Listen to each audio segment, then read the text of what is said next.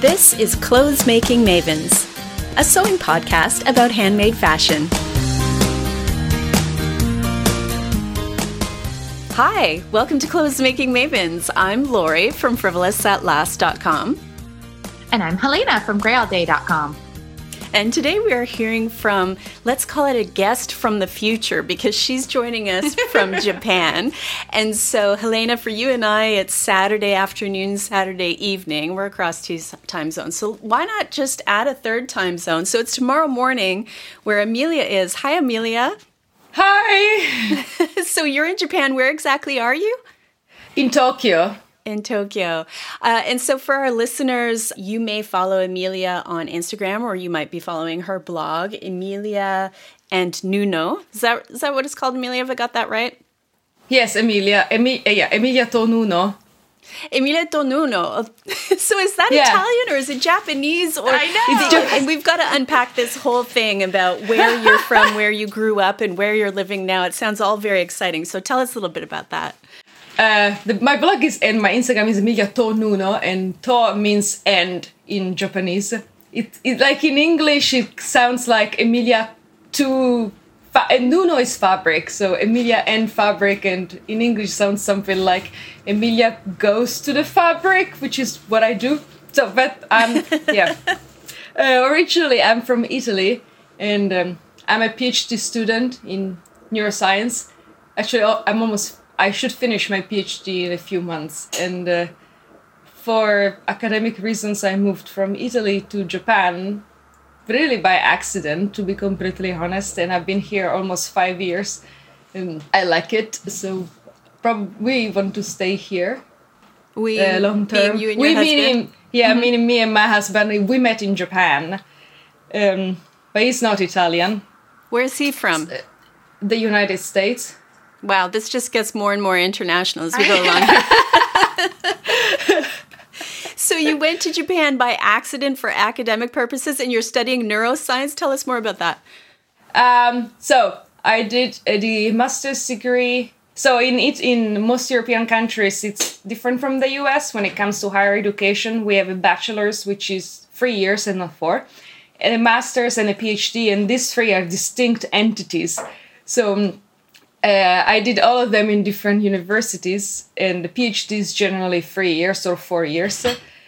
So I did a master's in a kind of international university, and we were asked to go abroad to do a thesis research. And I was interested in uh, neurodevelopmental disorders like autism, schizophrenia, and I started. And I said I will go to the first place which replies to me so I wrote to several labs all over the world without a lot of preferences. I mean, I didn't mind where to go. And I ended up in Japan. I mean, the first guy who replied was a professor in Japan. And I was like, sure, I guess I'm moving to Japan. Wow. So that's how, by accident, yeah. It's so oh, brave, too. You just, whatever it will yeah. be, will be. I love that. Yeah, I just went with like not knowing absolutely anything about the country, the language. But wow. it all worked out. Wow. Were you a sewer before you headed to Japan, land of amazing fabrics? uh, no, I, abs- actually, absolutely not. Though sewing has always been in my family because I come from a part of the country where uh, they manufacture wool, so like wool suitings, especially. Mm-hmm. So everybody in my family, both on the paternal and maternal side, were involved in manufacturing. Um, and one of my great aunts is a tailor. So I'm, my father sews, so I knew how to operate the sewing machine and redo a hem. But then, no, in Japan, between I say sewing in Japan because in between finishing my master's and starting my PhD, I was at home doing nothing and I needed a hobby. And I started being involved with um, ethical consumerism and I discovered ethical fashion and sustainability, and I became completely obsessed by it. And, and but at the same time, I could not afford a, with a graduate student salary to shop Elizabeth Suzanne. And I thought, hmm, how hard can it be to do it myself? So I bought a sewing machine, and I never stopped. Amazing. You found you found your obsession like we did. Yeah. Yes. In reading your blog, one of the things you say about yourself is that you are obsessed with waste management. And uh, I was reading one of your posts. You said, The problem of waste has been at the center of my mind since I started sewing. How could I create beautiful garments and at the same time generate so many offcuts, often of unusable dimensions? So, how do you square that? As a as a self-professed waste uh, obsessive person, Yeah, that's um. I don't have a complete answer to that, and I'm trying to sew more zero waste patterns. So there are a couple of designers. I know there's Elbe Tex, um, Textiles, and she released last year, I think, the minor dress, which I tested, and that's a zero waste pattern. And then there is another designer from France, uh, Milan AVJC. Mm-hmm. I think I never know how to pronounce her name. Um, so and the garments they create with zero waste are amazing. So I'm looking into that and also into designing my own garments. For and for the offcuts, I generate myself. Some end up in poof stuffing for poofs, right? Mm-hmm. And yeah, so um, I tried. I only use natural fibers, uh, so some uh, I'm composting. So the very small ones. Uh, um, you can compost and or you make soft toys and you use them for stuffings. The, the problem is i don't want to throw them away. And of course it's it's not a problem i found a complete solution to but i am trying different approaches to see what works best. Uh, but ultimately i would like to only use zero waste patterns. Mm-hmm, mm-hmm because you know then you have zero waste. Right. And and we can actually post um, a list of zero waste patterns. So you mentioned Elbe Textiles and milan avjc so i i actually re- um, made a dress from milan avjc and i found that the Elbe Textiles dress that you tested emilia is actually similar in uh, in the way it looks. And i think when yeah. you're making a dress that's zero waste, you end up often with interesting design lines. There's sometimes mm. some asymmetry in that you take sort of rectangles of fabric and and uh, you know cross them over each other so you might have uneven hems and things like that. And i personally love that aesthetic. So give me a diagonal line a diagonal seam somewhere in in a clothing design and i'm like yes bring it on. So and i get the sense maybe uh, you have um, a similar aesthetic. Yeah actually i like those a lot. I think they're super cool and but still polished and not it doesn't i mean it looks edgy but not in a way which is really on your face in a way which is more subtle and sophisticated and like particular but not not quirky and girly but just you know i don't they're amazing. I like them. And it reminds me a lot of kimono because kimono is like the quintessential zero waste design because you use the entirety of the bolt and you just take in to make it to your size you just take in at the seams a bit more mm-hmm. or less but it's basically the same so hmm. I was like, yes do you cut that off at the seams when you're constructing a kimono or does it stay as part of the garment even when you take it in no you just it just stays part of the garment oh. For example this is very evident in um, um, hitoe so unlined kimono. And and if you open it you really see these uh, side seams which are like a lot taken in. They have a lot taken in maybe on one side but not so much on the center back. Uh-huh. um, so and then uh, you can uh, just take it apart. So for example this is typical for children. They make kim- they, a kimono for a child and then they take in at the um, where the um, when the where the sleeves is attached to the body and then when the child grows they just let it out so you can still wear the kimono while you're growing. Oh, that's really clever. Helena and I are both gasping right now. that's just so brilliant. yeah, that's yeah. where you start. You, I mean, that's where you really notice children's growth too. Is in their shoulders. So if you could, um, you could kind of design something that is adjustable there, that would be amazing for fitting. I just yeah, I'm yeah, wrapping my brain around that right now. Yeah, I was like, mm, so yeah. cool. Mm-hmm. much more yeah, than length even i think it really like um is where things if they fit well then it really shows there so you mean i'm obsessed shoulders? With uh-huh that's i'm obsessed yeah. with shoulder fitting. It's like my my thing. Oh it's so true because they say i mean there's certain parts of the body from which a garment hangs and the shoulders are obviously one yeah. of the most important ones. Um, and the waist being another one you know for skirts and pants or even for fitted dresses where like the weight of the garment is kind of taken on. And so yeah having well fitted shoulders is hugely important isn't it? Yeah. Yeah i also agree so um, you make recycled kimonos also? Like is that how you learned about that? Like you have been taking them apart or what do you do with them? Uh well that's another thing which happened by accident. Um, oh goody. so yeah i mean my, my life is full of ac- accidents. Happy ones um, it sounds like. yeah yes. i know. So for the kimono in i started wearing it because i was I mean, in Nippori, so the textile town here in Tokyo, there are several kimono, secondhand kimono shops. Some are meant for wearing, so you know, just secondhand, and others are meant for remake. And I entered this store by accident again. and there was this very old lady, and we start chatting, and I was commenting, oh, but this kimono, they're so gorgeous, but they're a bit stained. And she was like, oh, yeah, but those are for remake.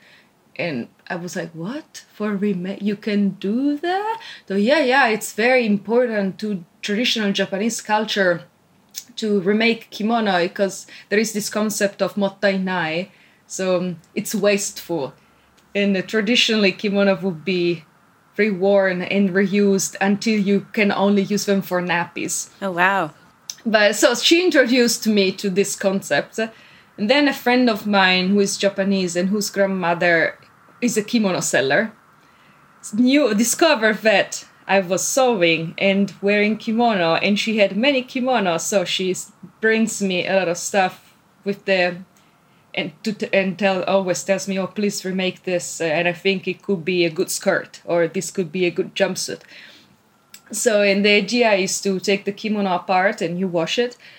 Um, and if there are no st- and i want to implement the zero waste approach so try to reuse everything including sometimes the thread uh, or the at the back of the collar because you have to fold it. There are some push buttons so i even recycle the push buttons. Like little snaps kind of thing to snap yeah, yeah snap yeah because you have to the, the collar is very wide and then you fold it to measure. Um and you generally there are snaps. So cool. so i do that uh, or if there are lots of stains i make different things uh, like bags uh, etc i've made an acton dress. Oh yeah. Well i mean kimonos have a ton of fabric right? Well yeah and um, they're all kind it's very easy to remake because they're just a bunch of rectangles so if you take it apart and you wash it a bit, you can just you know reassemble into anything, and it's a lot of fabric. Oh, yeah, wow. I didn't. That's yeah, that's clever. Amelia, you just mentioned what was the word you said? Motonai. Ah, mottainai. Mottainai, and on your blog you describe that word as being a word that means sadness at the at the sight of waste, like being sad about yes. seeing waste. yeah, it's difficult. Japanese the Japanese language is full of these words which are untranslatable, but they encompass a very complex feeling. Mm. So generally, people say "oh, mottainai" means that oh, this is wasteful, but it's not just the it's not just the feeling you have at the sight of waste. It's also the existential feeling of being ashamed of the waste, something like that. Yeah. Well, I think that's that's like the word of the day, the word of the decade, maybe, because I really do feel like there really is a movement towards people mm-hmm, really kind of mm-hmm. figuring out. Wait a second. When I say people, obviously the Japanese have known about this for a long time. so for let's talk time, maybe yeah. about us Westerners who are suddenly realizing that you know, recycling isn't working anymore because there's no place that wants our recyclables anymore. And, um, you know, that we just have to get on top of this waste problem. So I think it's a really good word, motanai. Am I saying it right? Yeah, mottainai. Mottainai. Mottainai. Okay, I've got it, I think. Mottainai. mottainai. That's, uh, yeah, I love that, that whole concept. Yeah, me too. Tell us more about fabric in Japan. So you get to so you get to go to kimono shops or vintage shops and they have kimonos some that are still wearable as is and some that are meant yeah. to be taken apart and reworn, which yeah. I'm already super jealous of. But I also know that, you know, Japan is famous for some amazing fabrics that we all freak out about over here when they're imported. So tell us a little bit about what that's like like just what is the fabric scene there in Tokyo? this is fascinating because for me this is just normal. so I'm like, ah, it's beautiful. Like, ah, okay. Yeah, no. So, you know, you never know you have something special until somebody tells you, oh, that's very amazing. But so at least in Tokyo, there are several areas which are famous for fabric shops, but in particular, Nippori is um, possibly the most famous, like worldwide, and it's um, very interesting because it's an entire street and maybe it's about one kilometer and it's full of little shops. Some famous some more like mom and pop stores and well it depends.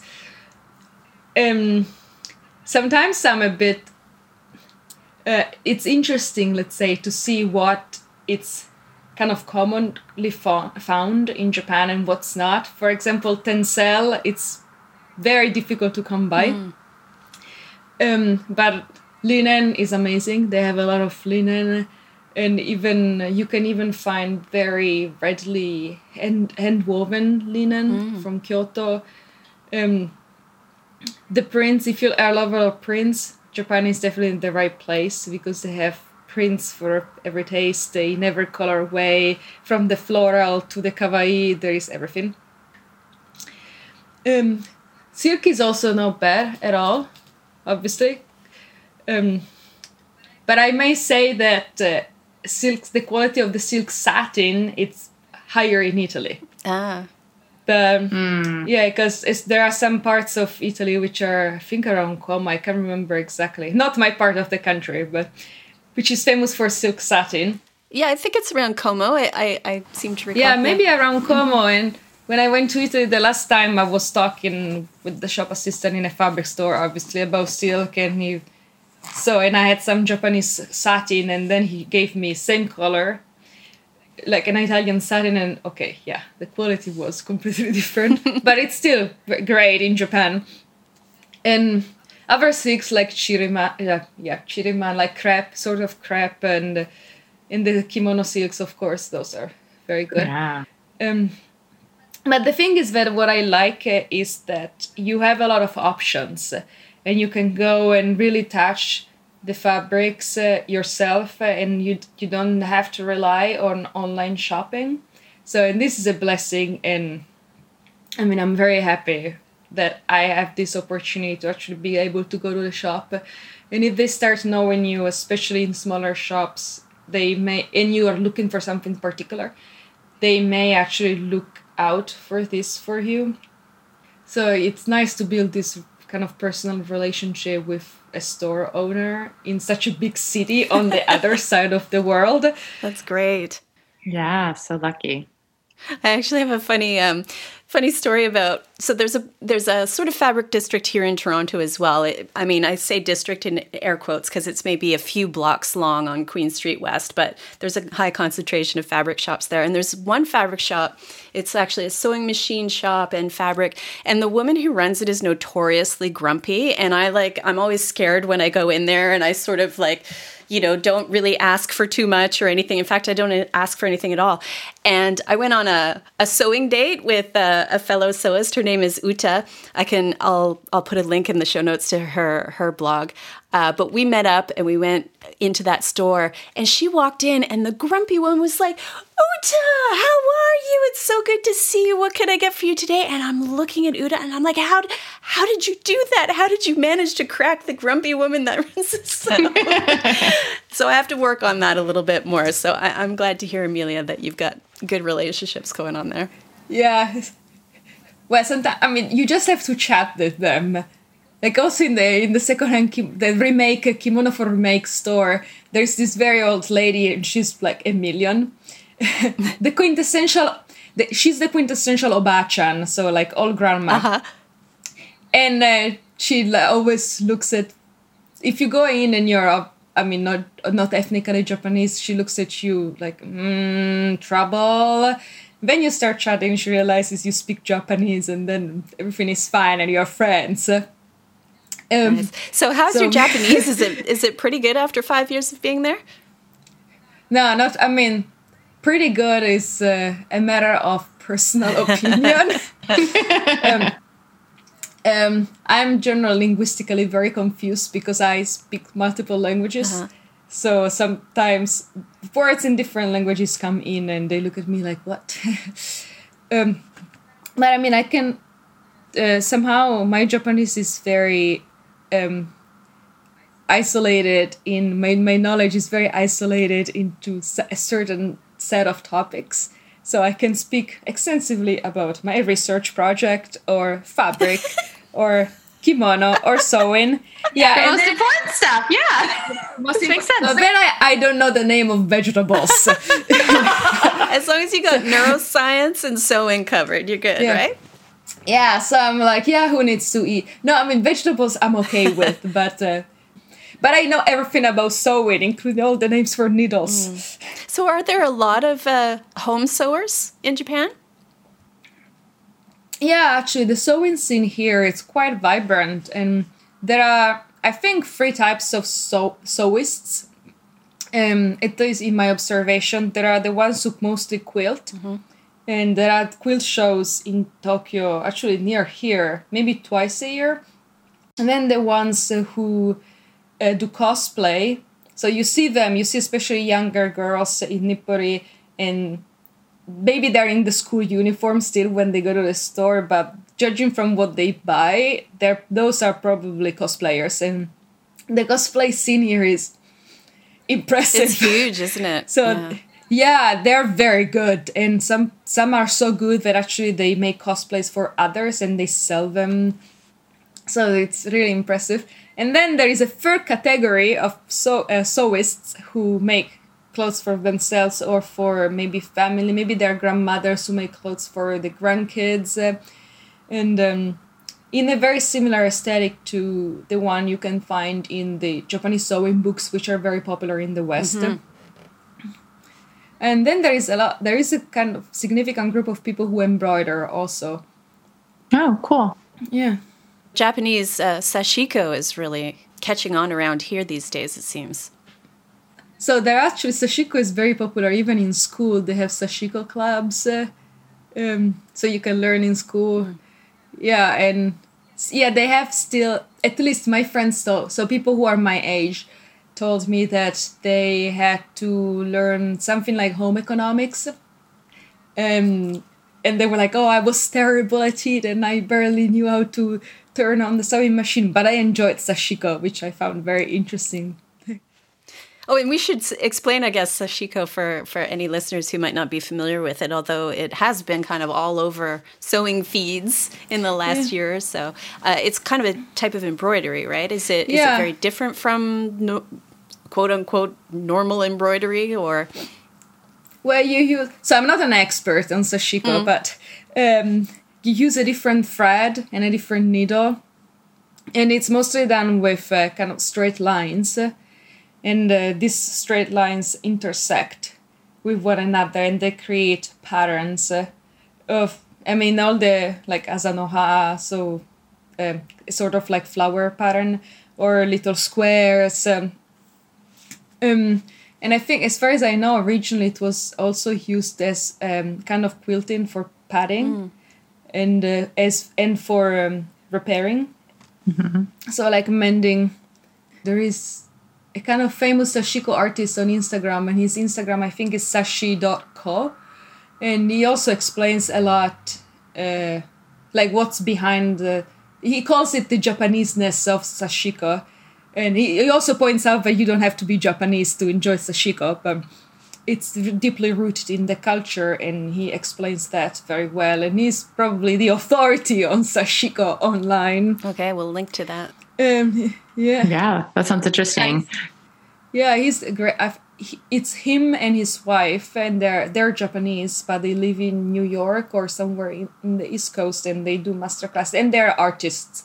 without any doubt. Yeah, they're great. I recommend them. That's cool.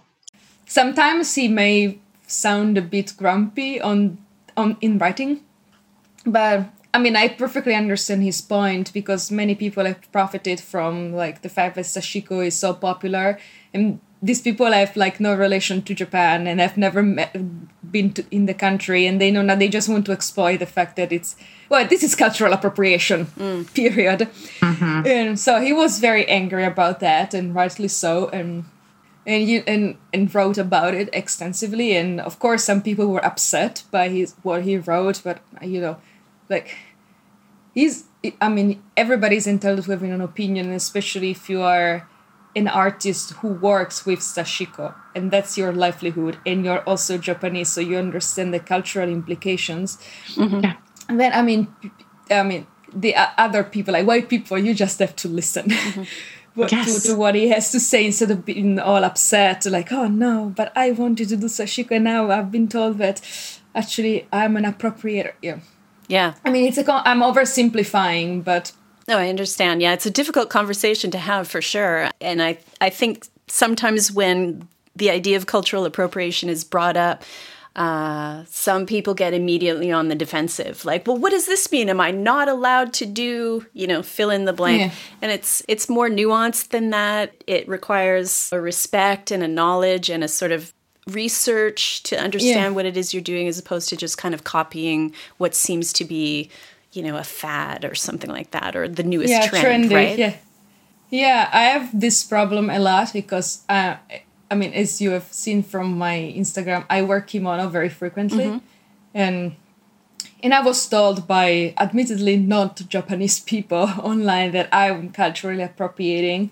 And uh, and i took this very personally and i started you know because i don't want to be complacent and i want to be part of the problem. So i really thought about it and uh, I realized that um, this is just my opinion.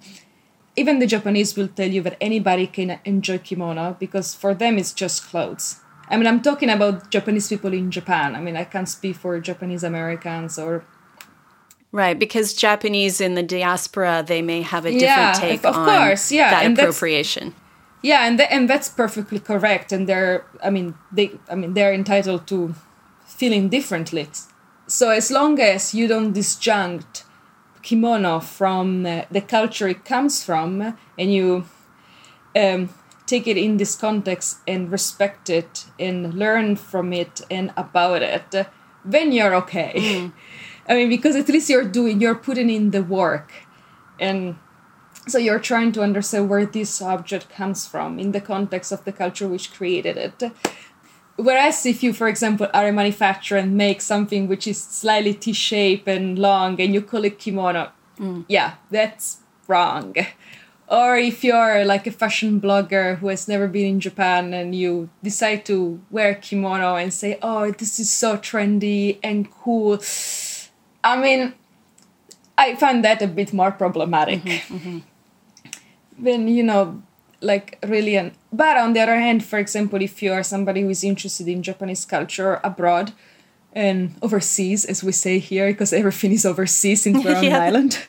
Yeah that's a good point. Uh, yeah so and i mean i know several people who are maybe in germany or in netherlands and they they're very interested in Japanese culture and they are studying uh, tea ceremony and they study kitsuke, so the way to dress kimono. And and um, I find this very beautiful because you are on, from a different culture on a different continent. Maybe you have not come to Japan yet, and still you find this fascinating so much so that you are willing to invest time and money to study it. So this is what we should do with cultures which are not our own, and. Uh, and often these people study from Japanese masters or people who have studied from Japanese masters for like a decade, mm-hmm. but they go back to their country and they teach others. But yeah, now of course it's a very complicated problem, and I don't have all the answers, but it's I think it's important that we think about these issues, mm-hmm. um, and especially like if if and listen to people who come from different backgrounds from our from our own or from in the case of kimono people who come from japan or from a japanese culture background cultural background well it um it leads into like your personal style too that we you know what we see on instagram and like what you choose to wear a lot of it has respect for the Japanese culture and you obviously are a fan and then you incorporate that into your personal style. Like how how does that all work for you? Um, well, it's fairly easy in the sense that so for example, if I wear a wrap dress, generally in the West uh, you wrap the right on top of the left. But in Japan, you write you always wrap the left on top of the right, and the opposite is for dead people. Oh my! I'm so, just I'm just sort yeah. of air wrapping right now to try to remember which way I'm wrapping my yeah. dresses, and yeah. Wow. Yeah, so I, I wear wrap dresses the Japanese way, so with left on top of right. So it's for you um, only wrap the other way for dead people. Is that what you said? Yeah. okay. Yeah. Yeah, if you're a corpse, I mean if you're dead and they're dressing you uh-huh. for burial, so for cremation, your kimono will be with the right side on top of the left. Wow. Okay. okay. This comes from Chinese culture, but mm. yeah, yeah. So it's a very long story, but so I try to do that, and uh, but yeah, it I don't know. It's also now that I'm used to wearing kimono, it's it's kind of automatic. Mm. Um, do you wear kimonos a lot when yeah. you're uh, out and about on your normal normal daily routine. I mean we see a certain style on instagram and i you know you can you can help me describe this but my take on it is uh, you have a kind of minimalistic style. You definitely have a lot of black and not a lot of prints or or color. Um, i call your outfits very smart looking um, a little bit edgy but um, but nothing over the top I, I love it. I mean, I just love your style. I think it's fantastic. It's a, mm-hmm, a, a tiny mm-hmm. bit dramatic in terms of some interesting seams and shapes and silhouettes. I love the silhouettes. Um, but enough of me going on about your style. How do you define it? well, well, first of all, thank you. Um, um, well, I I don't like colors. I mean, it's not like I don't like colors. I don't like colors on myself. Uh-huh. So I, I mostly wear black. 90% of the time I wear black. And if I want to be extravagant, I wear gray. Wild. I know, right? So sometimes I'm like, oh, gee, so so colorful, so bold. bold. Yeah. So for me, the the maximum of when I feel really I'm clashing colors is when I wear black, gray, and white all at once. So, in that case, I'm like, no, no, no, no, it's this is too much color. But anyways, um, so I've been said it has been said that my style is uh, oh, what is what like Jedi going out for dinner. Ah, yes, I love it. Yeah, yeah. A, a, lady I now said, "Oh yeah, Emilia style is a, what a Jedi would wear to go out for dinner." And I was like, "That's great. I like that." I recently went to work wearing an outfit that I was feeling. You know, when you put on an outfit and you're feeling like a million bucks. So I was really feeling it, yeah. and I showed up to work, and my friend at work she said, "You look like a Jedi." so maybe that's why I love your style so much because yeah. I, you know. Yeah, but actually, Jedi style is comes from. Um, uh, traditional Buddhist wear. Mm-hmm. Like yes, so it's from. It has a very strong Japanese influence. There you go. yeah. yeah, there you go. um, where um, so I'm I'm job hunt. So my style has evolved a lot actually since I started sewing. Because now I am also job hunting. Mm.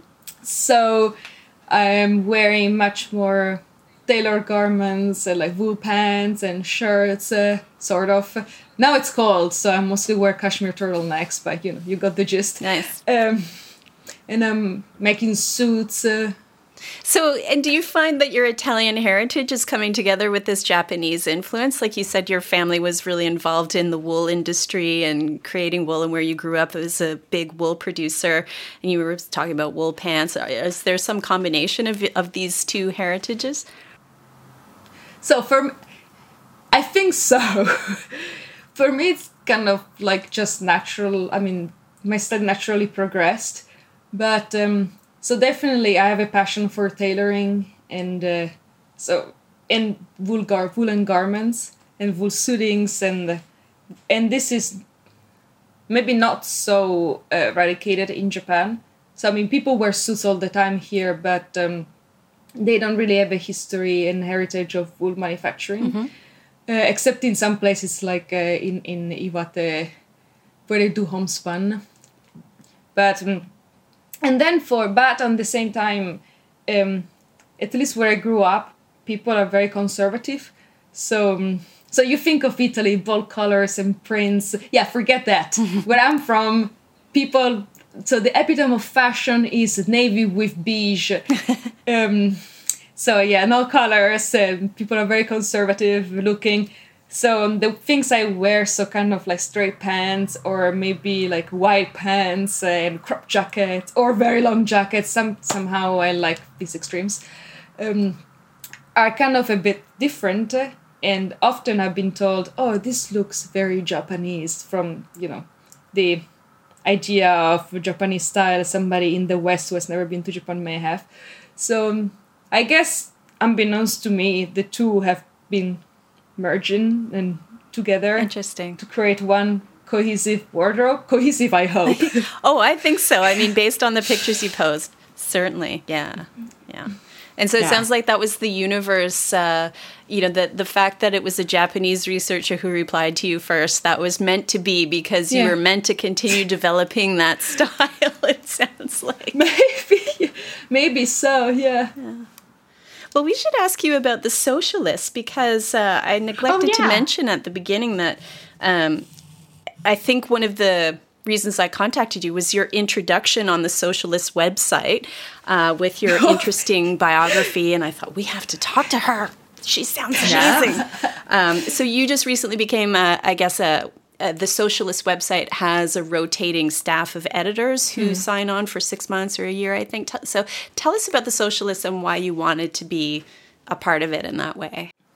Yeah, um, actually, like I already I thought about joining this rotating group of like guest, not guests, but temporary editors last year, but then my PhD could I, I couldn't, and then this year, Gillian, um, of Crafting a Rainbow, like asked me like, "Can you do it this time?" And I was like, "Sure, I will." Um, so I really like the Sewcialists because they are very inclusive, but also unapologetically sassy. Mm-hmm. Mm-hmm. So, mm-hmm. especially certain authors are like, yeah, I mean, we understand uh, this and this prob- problems, but this is also my opinion, and I will share it. And and I, um, they are trying to be very inclusive of like different uh, uh, ethnicities, uh, different body shapes and sizes, mm-hmm. and different backgrounds and I think this kind of inclusivity and diversity is a bit lacking in the sewing community at large. Mm-hmm. Because even even among the people who follow me, I see that they're mostly what I would call wasps. Mm-hmm. no offense with, but Men you know, like it's uh, okay. That's yep. Hands up over here. Yeah. Yeah. So you know, I'm gonna say, yeah, English English native speakers. Maybe not even from the U.S. or Canada, but maybe from Australia. But you know, native English speakers uh, and um, white Protestant. Uh, maybe not Protestant, but still white. And uh, whereas there is a sewing community also in other countries in the world, which is not like Italy has a very vibrant sewing community, so much so that it's even in on national television, mm-hmm. and uh, and people don't know about this. So I also wanted to bring something new to the table because I am not from an Anglo-Saxon country. I am from the south of Europe. Sephardi Jew, and I live in Japan. So, like, mm-hmm. it's an interesting um, combination for sure. Yeah. So, um, yeah and then uh, it's a very good opportunity also for me to see other people and hear other people's stories uh, which otherwise i would not um, nor uh, i would not connect with and discover. Mm-hmm. so it's i think it's a mutual um, exchange uh, and we can both grow. Nice Yeah, kudos to Gillian from Crafting a Rainbow and all the work she does for the Sewcialist. She's built that from the ground up and she's so committed. Yeah. And I love her commitment to, I think it's described as radical inclusivity on the Sewcialist website, which is just so amazing because I, I agree with you, Amelia. Um, if, you know, the covers of sewing patterns and covers of sewing magazines are anything to go by, you know, there are many sewists out there of all stripes and backgrounds and they're just not represented i think in in a lot of main and we've had that conversation here on this on this podcast before and yeah. you know one of the one of the difficult things is as an english speaking podcast you know it's difficult to kind of just reach in to say the italian sewing community because of course we need yeah. to make sure that we can find someone who is also involved in the English speaking sewing community so that we're even aware. Yeah, so it becomes kind of difficult. And I realized this when um, I was visiting Spain on a vacation and uh, a sewing show came on the television, on Spanish television. Mm. And it was a really cool show. And I thought, how come I don't know about this show? And then I thought, oh, well, I don't know about it because it's in Spanish, right? It, but, and so there's definitely those linguistic divides. And uh, uh, that's why I thought it was so fascinating to be able to talk to you because you're in Japan. You're sort of our entree into the Japanese sewing yeah. world, right? So that's that's pretty cool. Yeah. What do you do as an editor?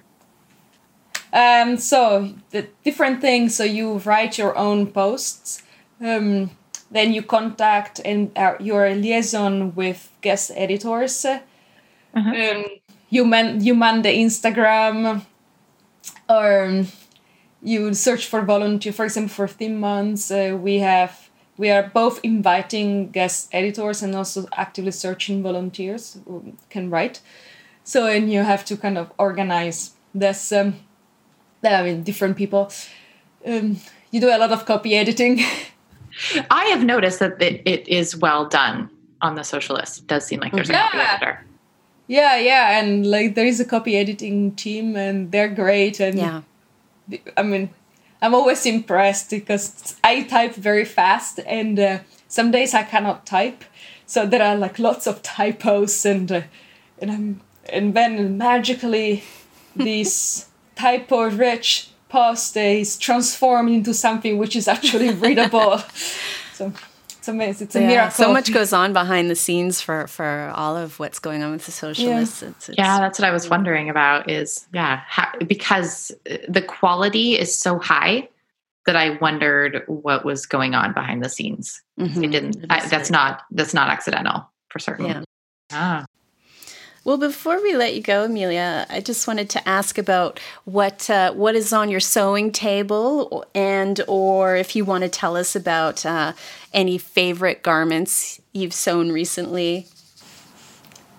Um, so actually, I've just finished my latest suit. Um, I'm part of the Minerva uh, blog blogger network. Mm-hmm. So they sent me the fabric, and I made a suit and this suit took me forever. There was a lot of drama with the jacket. So um, that's no the thing doubt. which yeah, I mean because I wanted to I found this beautiful vintage pattern of like boxy and short uh, jacket and I thought it was going to look amazing with the pants I made. Then I made a muslin and I was like, no, just no, just no. But really no. But let did I say no? um, so but i mean then a month passes and i'm like i don't know i have to make this jacket. And then i ended up making a burda style pattern and it worked out fine. Mm. um i just have to so that's finished finally. So and then next i am making most likely a trench coat for my husband. But oh, i lucky guy because i can leave yeah. Yeah because i can't leave a pattern alone. It's like normal sleeve then i want to transform it into raglan um, so I have to first study how to do that. I mean, I have to do this modification. Mm. It's a bit tricky because it's a two-piece sleeve. Mm. So with like top sleeve and under sleeve, so I have to maybe merge the sleeve pieces and then divide them, divide and conquer kind of strategy. That's the strategy I'm going for. And as far as favorite makes, um, so every time I make something new, I say this is my favorite make oh, ever, and this is the only thing I'm going to wear from now on.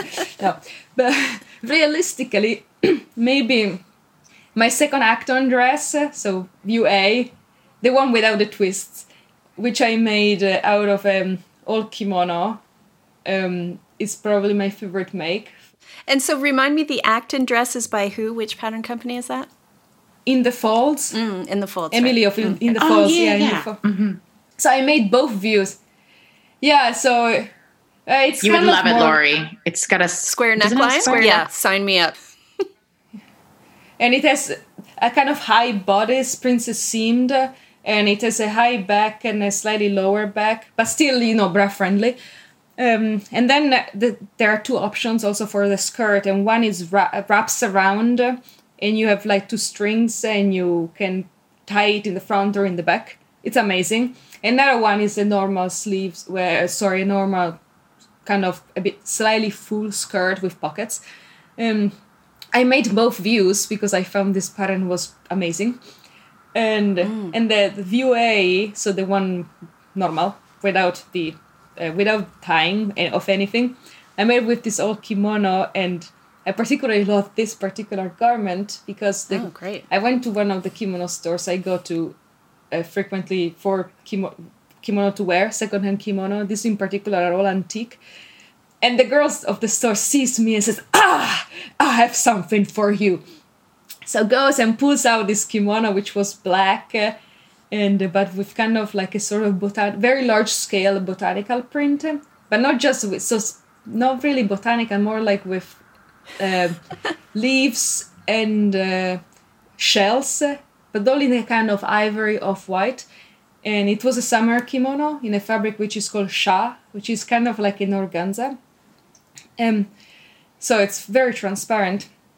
And she said, "Oh, I, I found this, and because you told me you sew, and this has many holes, so you can't wear it. It has to be remade into something. So I mm. put it aside for you."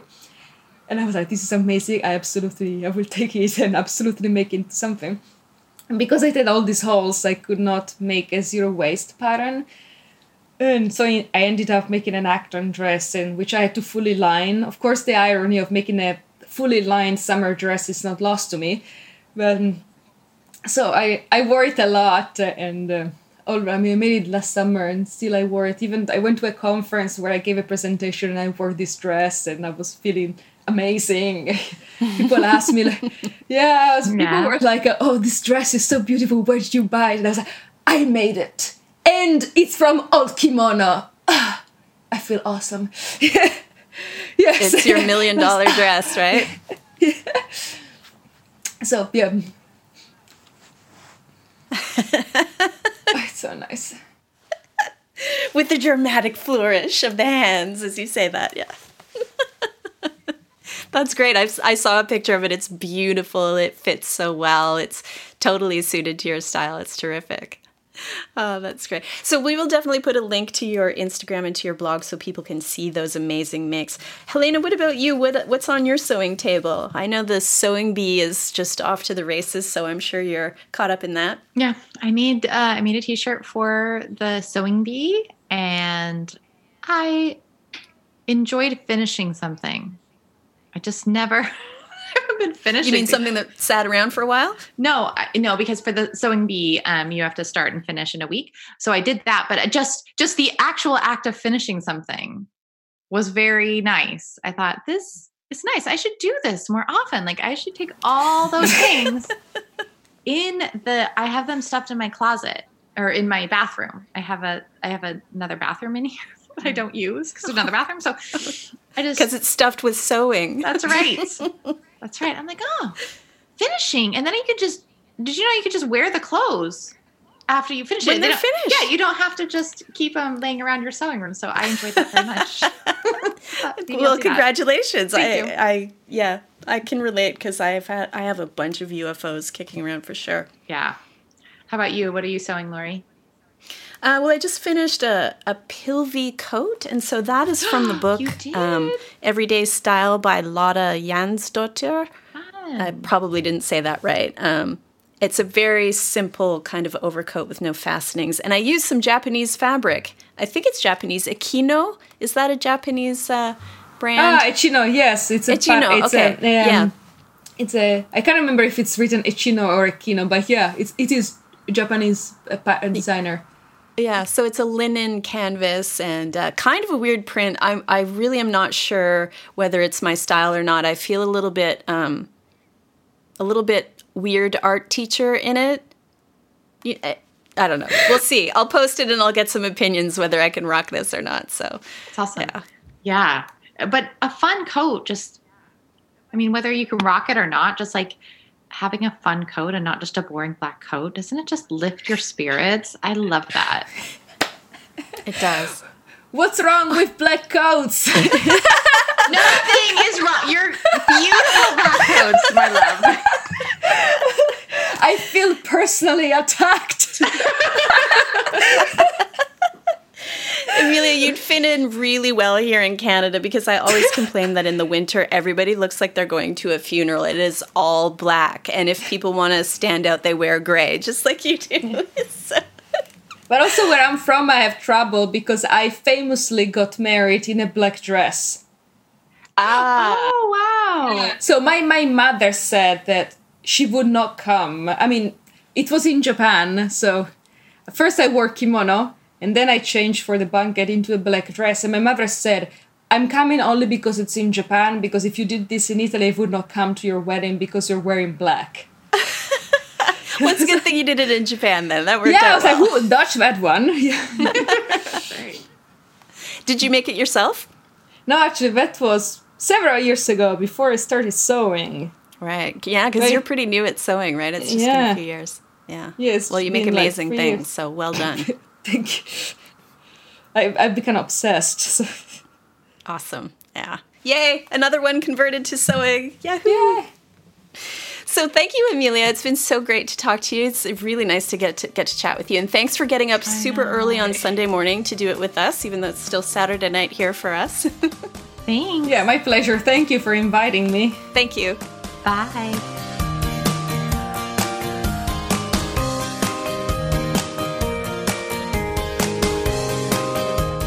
Thanks for listening to this episode of the Clothes Making Mavens podcast.